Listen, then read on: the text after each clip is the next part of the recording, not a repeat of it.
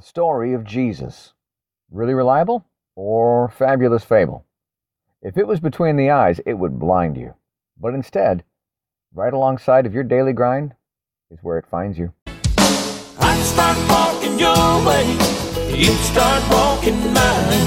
We meet in the middle, neath that old Georgia pine. We gain a lot of ground, 'cause we both give a little. Ain't no road too long. We meet in the middle.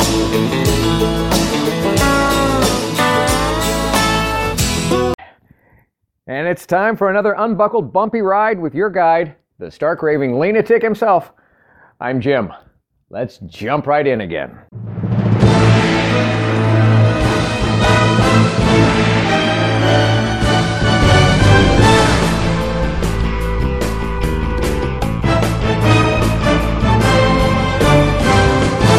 Welcome to my podcast based on my brand new book, available on Amazon, Live Life Lean, L E A N. It's a year-long guide to gratitude and our daily grind. The book that combines some timeless wisdom from a whole lot of the world's wiser people with the reflections, reactions, and wisecracks of the guide's author, me. And it guides you, the reader, through the simplest system for a happy, healthy, authentic, and genuinely grateful everyday experience. I urge you to get the book. Of course I do. I wrote it. It's either at Amazon or at my website, ammpurage dot com. A M M P U R A G E. But even without it, let's make next week better than last, our next year better than the past, and get started now with today's episode of... To some, the story of Jesus just doesn't make enough sense. It was that way for a lot of folks, even in Jesus' time. You know, the ones who were right there, ground zero, first-hand eyewitnesses, and yet still, it didn't make sense to them. See, back then there were these believers who were awaiting an answer, an answer to the pain and problems, an answer for the oppression that they felt because their homeland had been occupied by a foreign empire. The Romans, you may have heard of them. Those believers, the believer I'm talking about, they believed that they would be delivered and saved, so they awaited and anticipated a victory through the powerful hand of their God. So, a baby? Born in a manger? Nah, that can't be the answer they were looking for. And today, there are those for whom the Jesus story must, they say, must just be exactly that, a story. Because if God existed and was all-powerful and really cared about us down here, well, then God would prevent painful atrocities. It's only fair. And an all-powerful, all-knowing God would heal those who didn't deserve to suffer from some painful disease that they had from birth. It would just make sense that God, if God wanted us to know God, would tell us today in our modern world, in our modern way, and not expect us to buy into some old Stone Age tale that was passed from mouth to ear on papyrus before pens even existed. No, God should show us all of God's power, so the whole world would believe. And then, well then, there would be peace. See, that's how a real God would do it. Virgin birth? B S. Stories of fishermen and feeding just five thousand people? When we have a planet on the brink of either starvation at one end or annihilation on the other? It sounds like a fishy story to me. See, those people, if they're going to buy into God, they feel they deserve a God that's bigger, better, bolder than anything Hollywood and the Defense Department and Walt Disney combined can construct. Now that, to them, is what would be believable about a God. And God said, "O you faithless generation, how long, how many times will I suffer putting up with your faithfulness?" See, I didn't say that. Jesus did.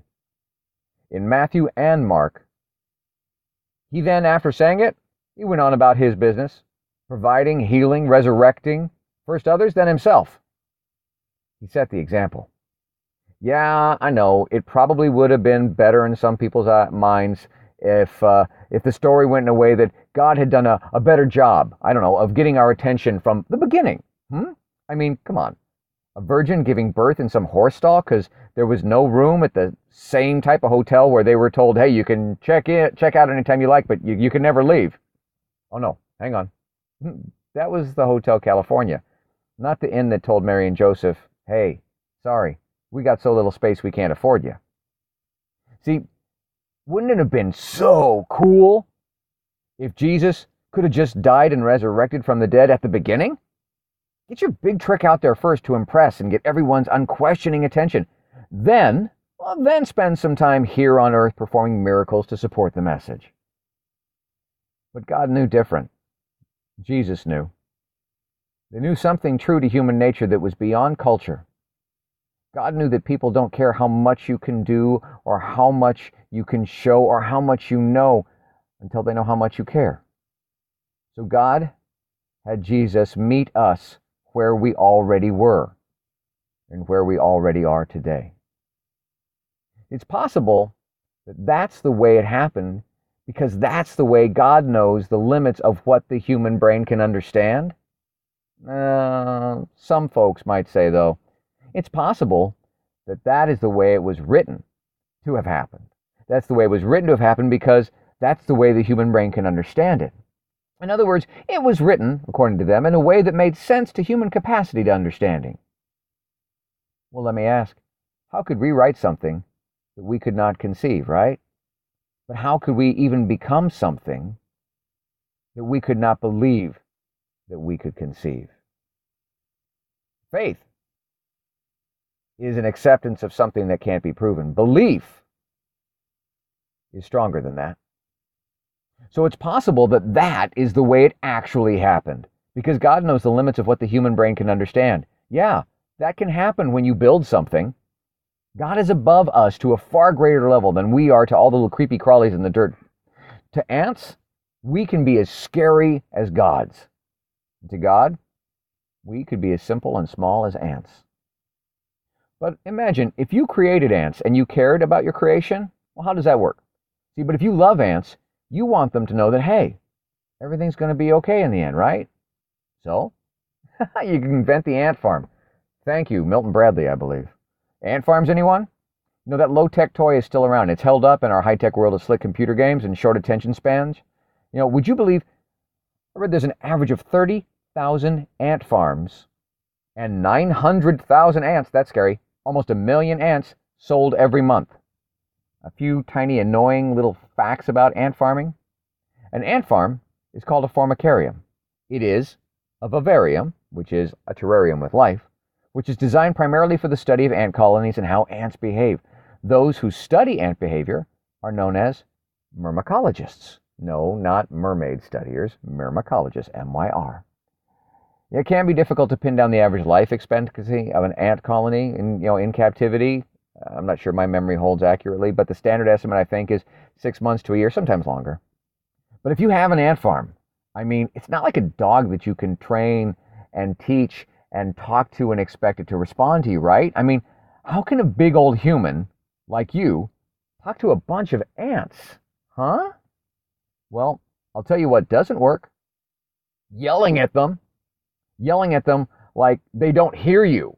You know, like you yell louder or something. I know. I know they heard me. I was like six, but I could be loud for a six-year-old.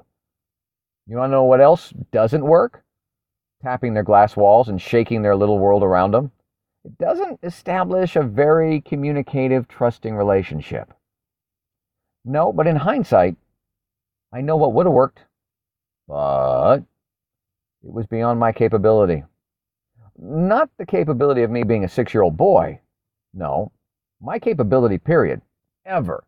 Just for being human. See, if you want to communicate with ants, don't stand above them and yell or whisper or perform sign language to them. If you want to communicate with ants, become one and be among them. If you want to communicate with ants, just become one and be among them. If you want to communicate with something, someone who's not at all capable of understanding your perspective, go to meet them right where they're at and let them know that you understand what they're going through by going through it with them. Oh, that's right. Born in a stall. Tough life. Thank you, Jesus. Thank you, God. And now more words of wisdom to wow your socks off from the Live Life Lean guide itself. Entry number fourteen. An ant on the move does more than a dozing ox. Lao Tzu. And the guide's point of view on this? Yeah, well, a dozing ox maybe. But a snoozing Midwestern cow can get tipped over and undo an entire family of ants' plans. And their pilfered picnic. So what do you think about this? Using the Live Life Lean guided journal system, what have you learned recently that's new? What have you earned that wasn't just handed to you? Where have you added to the world that wasn't only about you? Now be grateful for all of that, reflect on it, respect it, and navigate somewhere next. Thank you for listening. I hope you're enjoying your copy of the Live Life Lean, L E A N guide, enjoying it almost as much as I did creating it. And if you don't have a copy yet, go on over to amperage dot com or Amazon and get started today experiencing the amazing power of knowing every day is literally yours to be grateful about, and you need never feel unfulfilled again. I'm Jim Hall, and until next time, good health, God bless, and now go get a little dirty learning something new, earning what's not given to you, adding to this crazy world that we share, and navigating your way to something new and next.